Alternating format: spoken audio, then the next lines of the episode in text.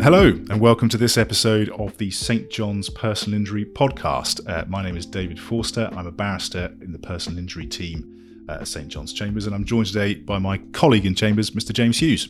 Hello, everybody. I am also a barrister in St. John's Chambers Personal Injury team. Thanks, James. We're going to be looking today at some issues regarding Part 36 offers in personal injury litigation. Specifically, we're going to be looking at the circumstances when the consequences of failing to beat a Part 36 offer or the consequences of accepting a Part 36 offer late can be avoided. Now, in the rules, it states that the court must apply those consequences unless it considers it unjust to do so, which is where we get the title of today's podcast from, which is Part 36 Unjust or Only Just anyone listening to this, we we already presume that you know what a Part 36 offer is. We're not going to do a deep dive into that. If you don't know what a Part 36 offer is, there's not going to be a great deal in this podcast for you, I shouldn't think. Now, why is this important? Well, there have been two recent developments in this area. The first one are the changes to the qualified one way costs shifting rules, uh, known as QOCS. They came in in April 2023 and were brought in specifically in response to the cases of Cartwright and Venduct and Ho and Adelekun. There is already a podcast available on the St. John's website with James Marrick and Rachel Siegel that goes into those changes in some depth. That it's uh, it's a great podcast and it's definitely worth checking that out if you're unsure as to what the full effect of those changes uh, is going to be. But in brief, defendants are now able, under the new rules, to enforce uh, costs orders against settlements in personal injury litigation. Previously, they could only be enforced against damages awarded by the court, so claimants could settle uh, and not fear having to pay defendants' costs out of those damages. That has now changed. And the second issue we're going to be considering is a, is a recent High Court decision on the effect or effectiveness of liability split offers in personal injury litigation. And James is going to deal with that later on. But first of all, moving now to the issue of uh, late acceptance of a Part 36 offer. Previously, the position was that a claimant who accepted a defendant's offer of, of, settlement, a Part 36 offer, would lose its entitlement to costs between the expiry of that Part 36 offer and their ultimate acceptance of it. Now that the, the changes to the rules have come in, the situation is that the claimant will also be liable to pay the defendant's costs for that same period from the end of the expiry of the offer up to the acceptance of the offer out of the settlement funds. The most common scenario where you have late acceptance would be when a defendant makes a Part 36 offer relatively early in the stages of litigation and at a time when the claimant had not yet finalised their medical evidence and the lawyers advising them could not accurately value the claim and so could not endorse that, that offer of settlement. Then what would happen is time would pass, more medical evidence would be obtained, and the medical evidence that was obtained would reveal that actually that Part 36 offer made at an early stage by a defendant should be accepted. Now, the question is whether the claimant should be punished in costs for taking that extra time to accept that Part 36 offer. The rules that we're looking at here is Part 36.13, headed Cost Consequences of Acceptance of a Part 36 Offer. Here we go. Yes, 36.13.5. The court must, unless it considers unjust to do so, order that the claimant be awarded costs up to the date on which the relevant period expired, and B, the offeree do pay the offeror's costs for the period from the date of expiry of the relevant period to the date of acceptance. 1336 in considering whether it would be unjust to make the orders specified in paragraph 5, the court must take into account all the circumstances of the case, including the matters listed in Rule 3617.5. 3617.5 tells us the court must take into account all those circumstances of the case, but gives us five key considerations, being the terms of the Part 36 offer, the stage in the proceedings when any Part 36 offer was made, including in particular how long before the trial started the offer was made, the information available to the parties at the time when the Part 36 offer was made, the conduct of the parties with regard to the giving or refusal to give information for the purposes of enabling the offer to be made or evaluated, and whether the offer was a genuine attempt to settle the proceedings. It's one of these sort of judicial considerations looking at the whole circumstances of the case but in reality, it's quite a wide discretion upon the court. And as we see as we look at the cases, it's quite fact sensitive. But let's have a look now at some case law that will hopefully give us some insight uh, as to how these decisions will go. The first case that I'm going to flag up is the case of SG and Hewitt. It's a Court of Appeal case from 2012. The facts of that case, briefly, are it, involves a, an infant claimant who suffered a brain injury. The defendant made a Part 36 offer in the spring of 2009. Uh, it wasn't accepted by the claimant until the summer of 2011. The position in 2009, when the offer was made, was that it was too early to tell what the full effect on the claimant was going to be at that time. He was he had not yet achieved adolescence. That is a key milestone in seeing how a brain injury uh, is going to affect a child going forward. The court considered all of those factors that are now set out in 36.17.5. I think they were set out somewhere else at the time. But also that the specific circumstances of that case, and the court uh, was keen to stress that these sorts of decisions are, are very fact sensitive.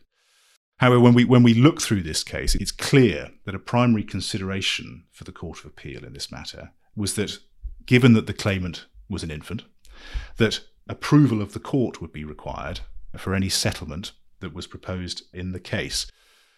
I'm just going to read from Lady Justice Black at paragraph 70, uh, where she says, I, I do not mean the mere fact that approval was required was definitive in the claimant's favour but that the implications of it needed to be put into the balance related to the specifics of the case, along with the rest of the relevant factors.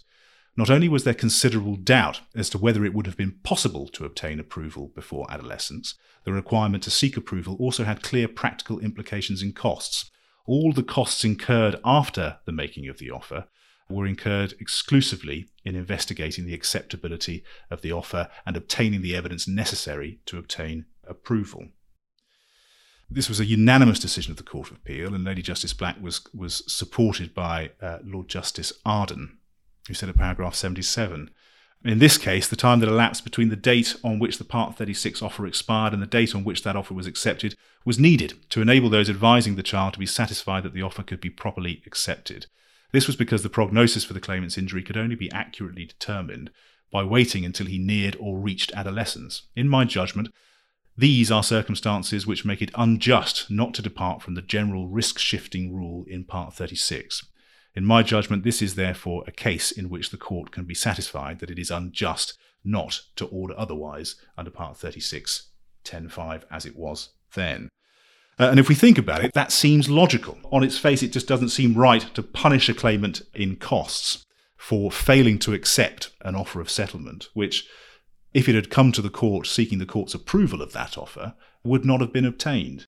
David, how fact specific in this case do you think the question of the claimant being an infant was?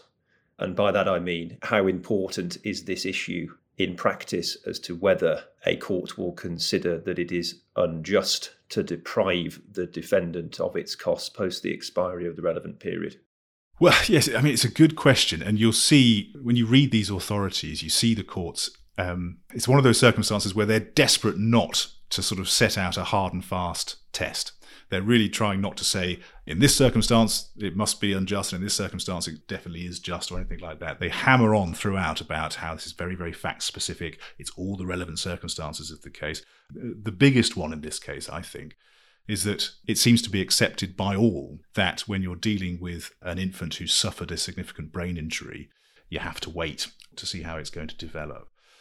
But in my view, and I think we'll see this from the other cases as well, that crucial consideration is would the settlement have been approved if it had been accepted back at the time that it was made within the, the expiry period?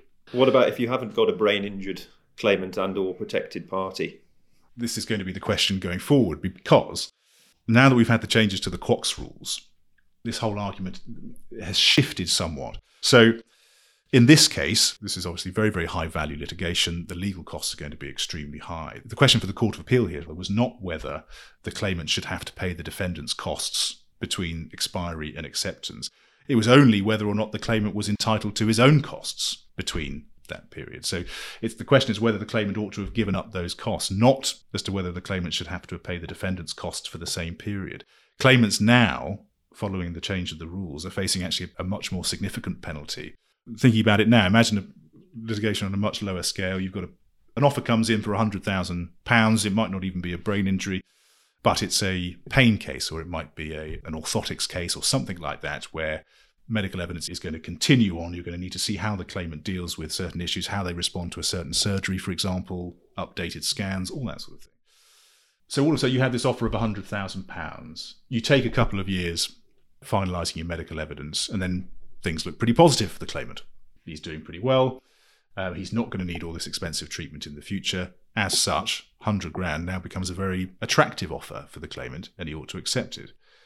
But in that two year period, defendant has racked up 50 grand's worth of costs, maybe obtaining its own medical evidence, building up a cost schedule. Now, if the claimant wants to accept that £100,000 offer out of time, he'll have to give up half of it to the defendant to pay the defendant's cost bill that's been accrued in the same time, as well as not receiving his own legal costs for that same period. It's a much harsher penalty now. The cases that I've found on this all do involve protected parties. What I was going to do is compare that case, SG and Hewitt, to a much more recent case, a 2022 case in the High Court before a master, uh, the case of MRA and the Education Fellowship Limited. That concerned a child sexual abuse claim against the school. Circumstances are that a Part 36 offer came in uh, at £80,000 before medical evidence was finalised. The claim form gave a statement of value of £100,000 at that time, but the schedule of loss prepared uh, was mainly TBC, so special damages had not been uh, had not been finalised at that point either. Claimant asked the defendant for an extension for the time for acceptance. That was ignored by the defendant. As time progressed, it became clear that that offer of £80,000 was going to be a good offer, and the claimant sought to accept it. The defendant sought to enforce its costs for the period between expiry of the offer and the acceptance against the damages. That was at about £40,000. This decision was made, it was made after Cartwright and Venduct. However, it sort of operated on, unfortunately, a premise that was later corrected that settlements that required the approval of the court were still, in fact, awards of damages and deductions could still be made to them for defendant costs orders. That was later corrected by the Court of Appeal. But in any sense, the defendant was arguing that they should be able to enforce about £40,000 of costs against the £80,000 settlement that was proposed that the claimant now wanted to accept. The claimant argued, as it was argued in SG and Hewitt, that the court would not have approved the settlement on behalf of the child without complete medical evidence. Master McCloud noted from the authorities that there is a heavy burden on the party that is seeking to show injustice. And at paragraph 78 of her judgment, she said that as to the point that a court would not have approved this settlement unless prognosis was clear, this point was one which I considered carefully and perhaps at face value the most enticing one. But masters are experienced in knowing the practical realities of litigation and injury quantification, and we benefit from exposure to the start, often the trial, and then the settlement or aftermath of the case. In this instance, if an advice had been presented which set out the effect above, namely that on any basis reasonably likely this offer was high end and that litigation risks and the risks of the offer made it prudent to settle, I believe a judge in my position would have approved it. So, what we can see there is the High Court with hindsight, going back and saying to claimant lawyers, well, yes, there was doubt as to how this case was going to progress, but you can factor that in to your legal advice. You can factor that in when you're considering the offer. And a master in my position would have approved it.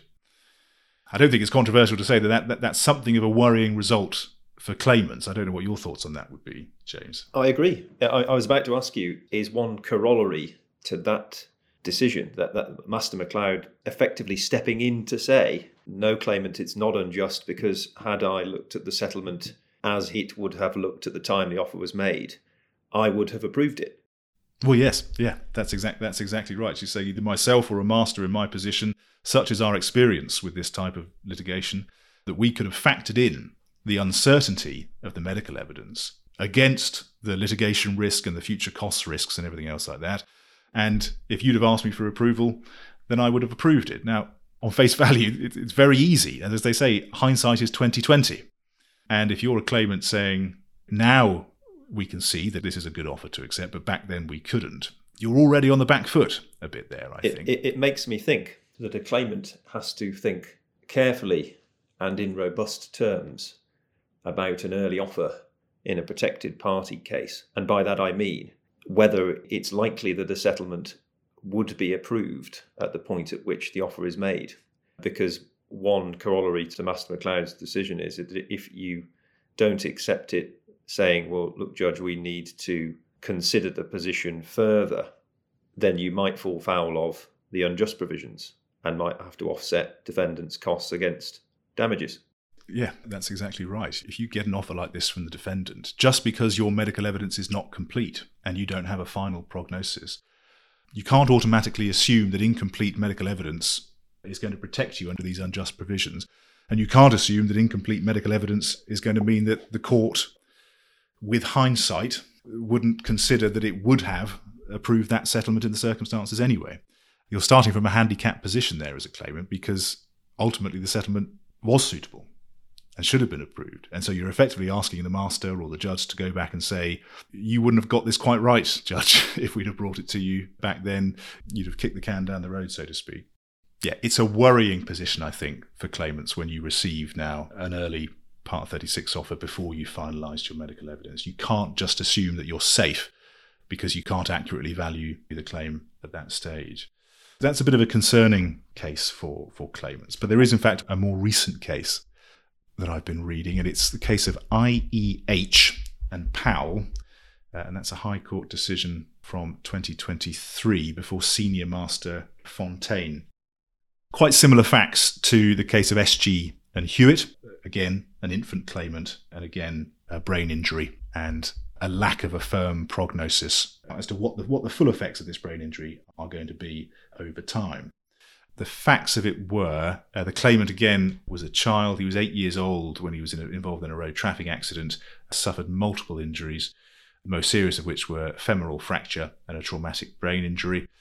A Part 36 offer was made by the defendant in November 2020. In response, just as in MRA, claimant's solicitors asked for more time for acceptance in order to establish the likely prognosis. Again, that, that was not agreed by the defendants. After further medical evidence was obtained, uh, the offer was ultimately accepted uh, in July of 2022. Again, similar to SG and Hewitt, time passes between the expiry of the offer and then the claimant seeking to accept it. The question for the court was is the claimant entitled to his costs for that period between the expiry of the offer uh, and the acceptance of the same? This is a, very detailed judgment from Senior Master Fontaine, uh, and he looked in detail at the provisions at 3615 and considered in detail the earlier authority of SG and Hewitt. Uh, and there are a few sort of choice quotes from that case which I think are important to highlight. This is paragraph 52, where Senior Master Fontaine says that I note that the authorities make it clear that simply because a claimant or those advising them has acted reasonably is not sufficient on its own to make the usual order in 3613.5 unjust but it is of relevance when considering all the circumstances. So, what you have there is a senior master in the High Court saying, well, looking at all the authorities, just because claimant solicitors have acted reasonably doesn't mean that it's unjust. There's a difference there, there's a demarcation between those two factors. Which is somewhat surprising that you know, the provisions of Part 36.13 or Part 36.17 are supposed to be somewhat punitive. I don't know what your view on that is, James, but that's the impression that I've got. People refer to it as a sort of punitive interest and as, as the punitive consequences of Part 36. It's a high watermark, isn't it? Acting reasonably does not necessarily mean that you do not fall foul of having to pay after late acceptance. I personally don't think it's entirely surprising because, it, taken to its logical conclusion, it is saying just because you act reasonably on what you knew at the time does not mean that a defendant should necessarily be deprived of having its costs from post expiry of relevant period to acceptance taken away from it. And I say that because you're right, the penalty bit of what we always understand to be Part 36 consequences for a claimant, the thrust is you beat your offer for a claimant and then you get what follows it in order to act as some kind of penalty. That's not the, the entire gist of it, is it? But here you've got the reverse. Um, just because you behaved reasonably on what you knew about the offer at the time doesn't mean you'll get away with it. In my view, you know, the provisions, the consequences that are set out in 3613 or 3617, the design is to apply pressure to the parties to settle claims that should be settled. And it's a case of, it's a bit of sort of carrot and stick, isn't it? Take the carrot, otherwise you get the stick. But it, it's something of a stark result in that a, the court can recognise that a party hasn't acted unreasonably. That doesn't automatically mean that it's unjust for that party to be punished in costs.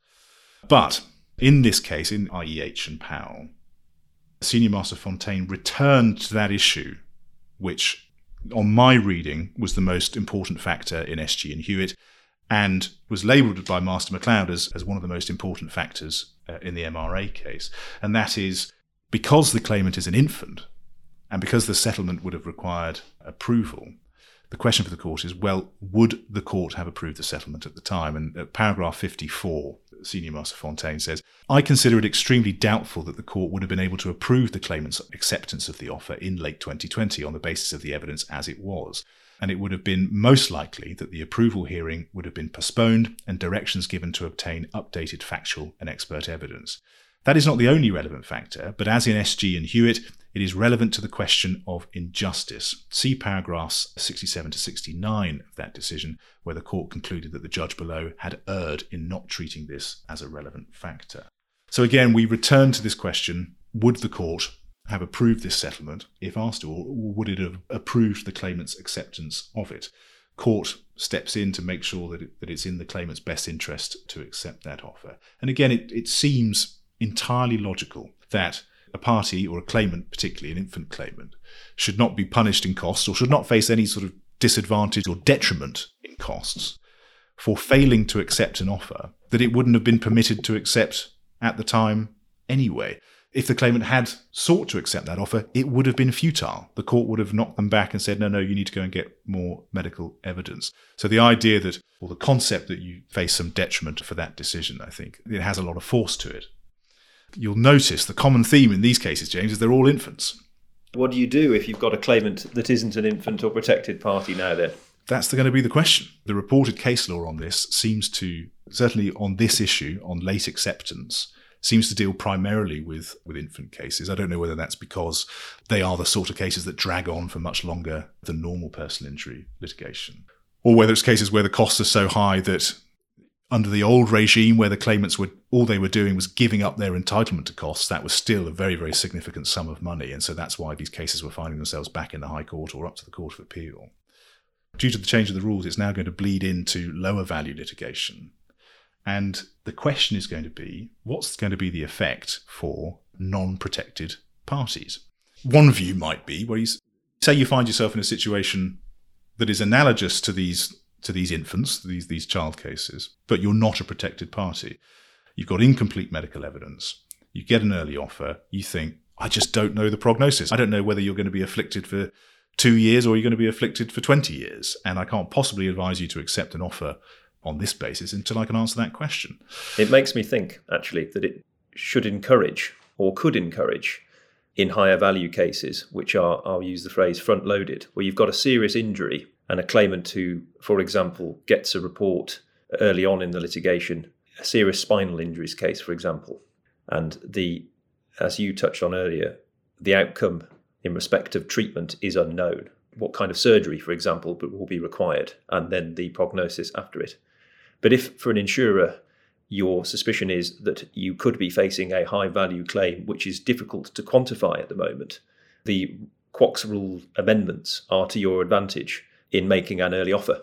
Oh, certainly. Yes, if you're a defendant, and you've got a bit of medical evidence, but an incomplete picture, definitely worth making making that early Part 36 offer because all of a sudden now you're applying quite significant pressure to the claimant and their representatives because they now have to either think very hard about should we balance every possible risk the litigation risk and the risk of being hit with costs. Has the medical expert said that you know there are two or three possible outcomes here, and what's the likelihood of each, and do we factor those in mathematically?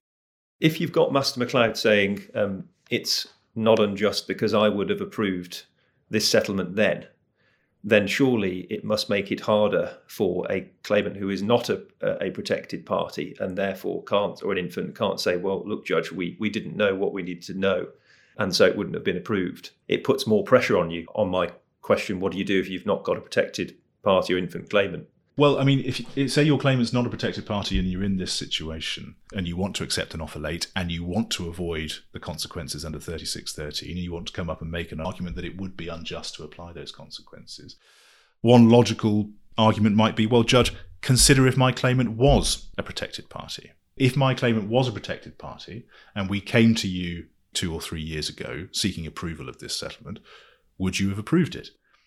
But there's a problem with that it's disanalogous because they're not a protected party. Because they're not a protected party. Yeah. Defendants just going to stand up and say, You're not a protected party. There was no barrier to you accepting this offer at the time. Because your attempt to accept that offer would not have been futile, as it may have been for a protected party. So, yes, you think, Oh, if I was a child, maybe you would have treated me differently, Judge, but, but you're not a child. And maybe, perhaps, if you haven't got a protected party, you certainly run the risk as a claimant of running into a master or a judge who'll sort of say, well, if you'd just applied your mind more keenly to all these different issues and factors and the risks involved, you could have seen, as I do now with the benefit of hindsight, that that was an appropriate settlement uh, to, to take. An argument that's often advanced uh, against invoking the unjust principle under Part 36.13 is that to do so would effectively undermine the purpose of Part 36 as a whole, in that these provisions exist to apply pressure to parties to come to sensible early settlements of a claim. And that was considered by Senior Master Fontaine in IEH and Powell. They deal with it at paragraph 69, where it said that I also am cognizant of the caution advised in the authorities as to the high hurdle that is considered appropriate for a claimant to come within the provisions of 3613.5 described as a formidable obstacle in Smith. Nevertheless, the Part 36 regime recognises that the application of Rule 36.13.5 has the potential to cause injustice and provides a mechanism for avoiding any injustice in Rule 36.13.6 in appropriate cases. So it's not the case that allowing a claimant to escape these consequences on the basis that it's unjust flatly undermines the purpose of Part 36 it's there in the language of Part 36 itself that this has the potential to cause injustice, and that should be avoided where possible. As we discovered, as for the cases of protected parties, you have quite a clear, I think, line going through these authorities, despite what the courts say about them being hugely fact specific and having to take in all the factors and all the circumstances of the case. There is, I think, a, a clear line, which is that question of the approval of the settlement. But how that will be applied to non-protected parties now that the now that the potential cost consequences are so much more severe is very uncertain. And so, James, my thinking at this point would be that if you're a claimant, you get a Part 36 offer in early. Best thing to do is to go out and get advice as quickly as possible. I agree. I agree. Send it out to counsel, keeping a careful eye on whether you feel red blooded enough as a claimant um, that you're going to beat that offer given all the litigation risks. And yeah, you'll have to factor in now all these different considerations, including the harsher penalty and costs that you'll face for late acceptance.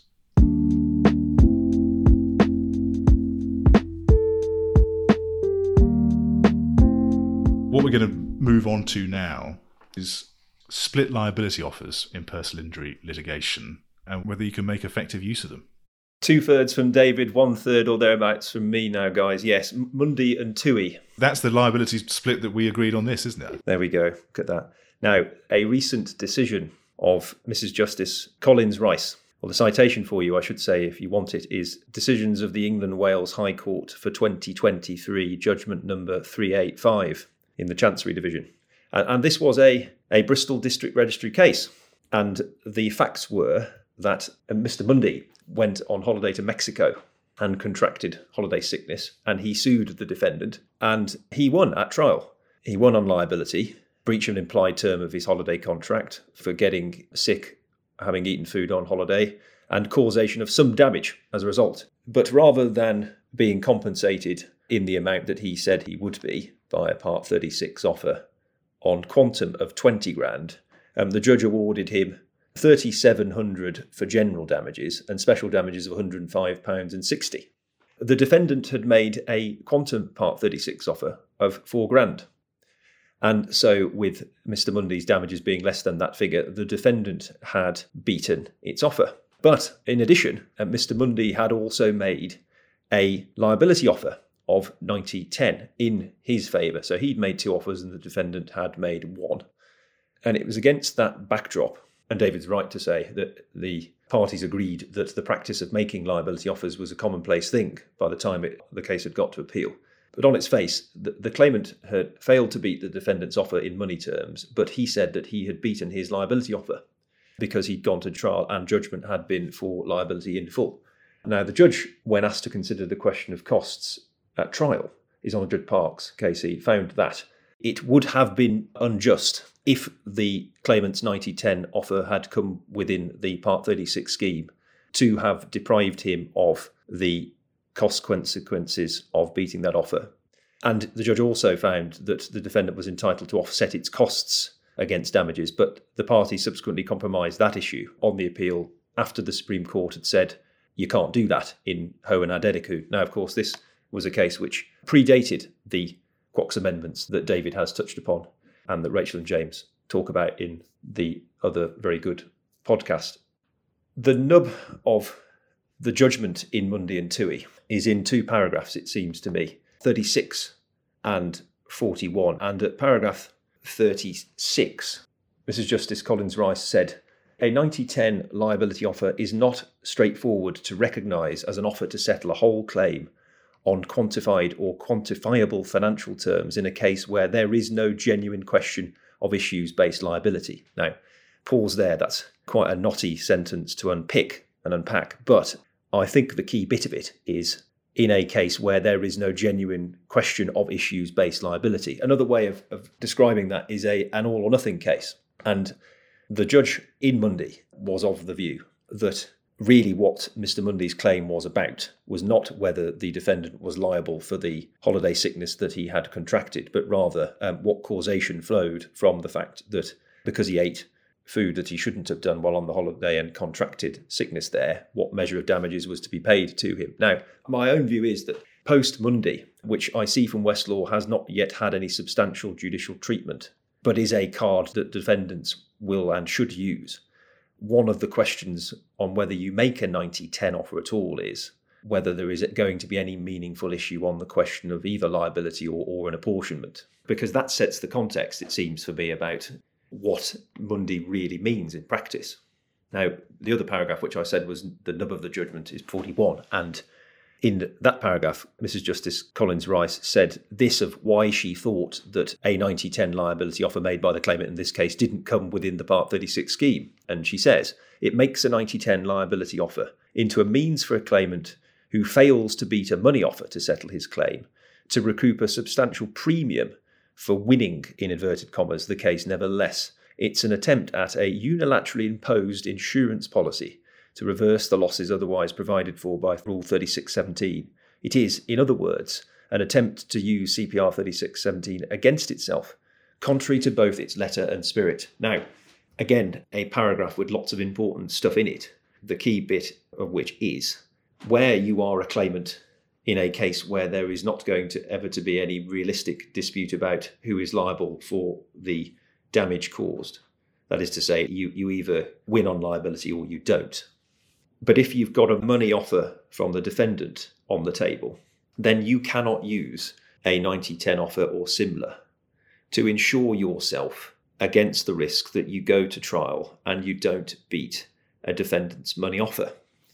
I have to say that, that that strikes me as being a persuasive point because what the letter and spirit of Part 36 is, is whether or not a party has beaten in money terms an offer that the offeror has made. What do I think, therefore, a party should take away from what Mundy says? Well, there is one thing to say at the outset that Mrs. Justice Collins Rice was not taken to other cases in which offers to apportion liability or to net off, as it were, a claimant's damages in percentage terms, which were beaten at trial, were considered to be within the Part 36 scheme. It was, in fact, said in the judgment by Mrs. Justice Collins Rice. I was not encouraged by the parties to seek assistance from the decided authorities in interpreting what Rule 3617.1 means on the basis that the basics of how it operates are not in dispute.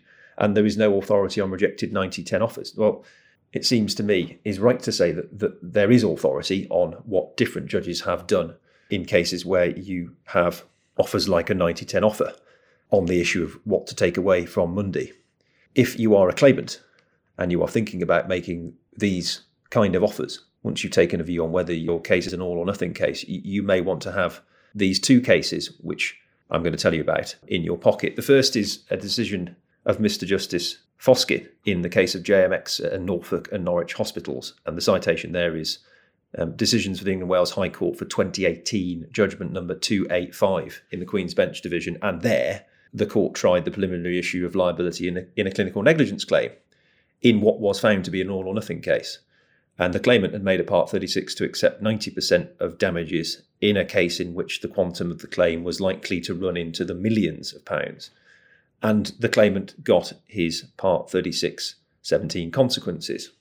But a pause there. I, value, it seems to me, and a high value claim, and what a claimant is doing by saying we will take a deduction from the full value of our claim is important was it seen to be important in the earlier decision of the Jockey Club Racecourse Limited and Willmott Dixon Construction Limited? That's a decision of Mr. Justice Edwards-Stuart in the TCC from 2016, the citation 2016 EWHC 167.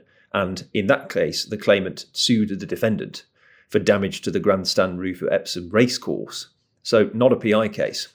But it seems to me uh, important, it's reasoning or helpful to a claimant when you're thinking about making a liability offer. And that roof had been built by the defendant and it had been damaged in and what were subsequently accepted to be foreseeable high wind. Liability conceded by the time the parties got to PTR, and the claimant offered to accept 95% of the value of its claim, which at full value was 400 grand for the damage of this roof and consequential loss. And so 5% of that 400 grand amounted to 20,000 pounds. Now, Mr. Justice Edwards-Stuart, in reviewing the authorities as they were up to that point, said um, that a discount by the claimant in that offer was not derisory, quote unquote, and so the claimant was entitled to Part 36 consequences. Pull all of that together. What do I think is a logical way of approaching it? Well, the first question is Do you think you've got an all or nothing case? Answer if you do, then on an application of Mundy, then it, you, you may be at risk on the argument that a liability split offer or an offer to apportion the issue of liability may not come within the Part 36 scheme. If you think there is an argument about apportionment, uh, I think you're probably on safer ground. If you don't, those cases of JMX and the Jockey Club are a starting point.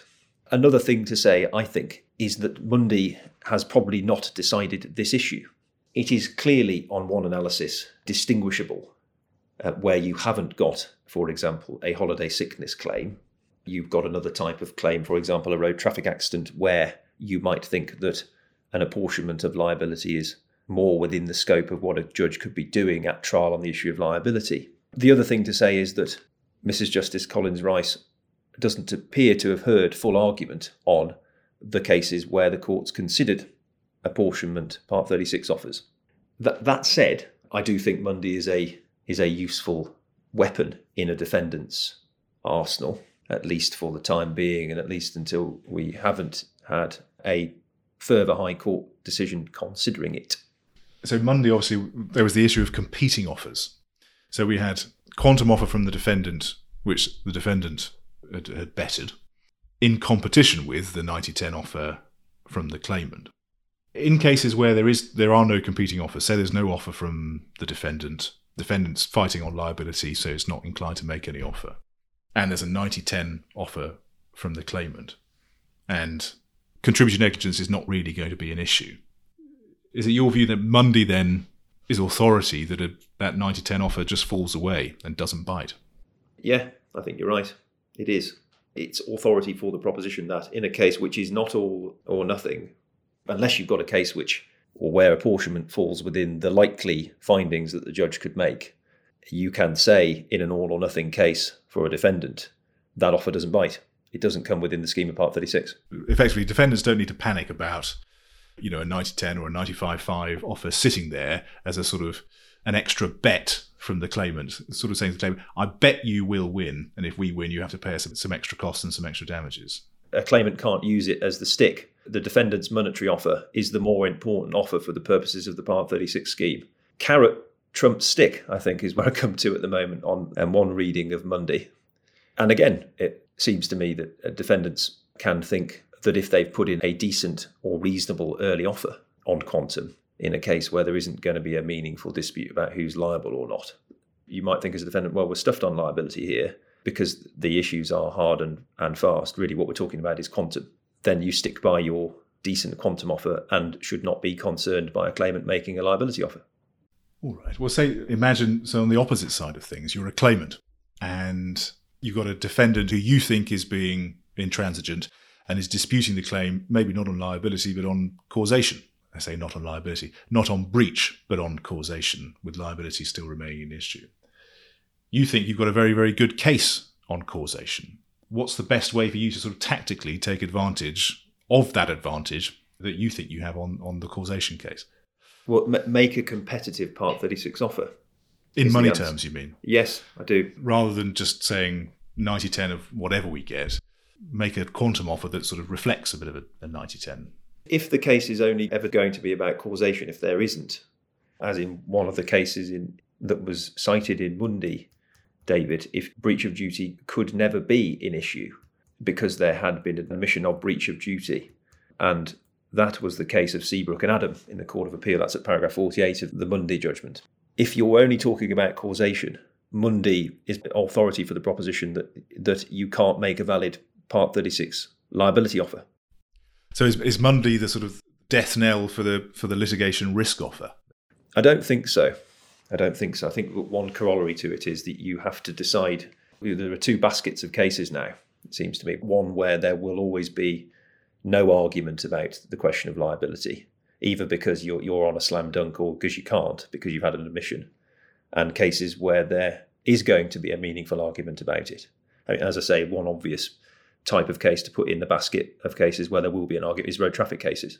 It, looking at the risk profile of a case, there is nearly always a range of opinion as to who's, if there is going to be a split, what that split should be.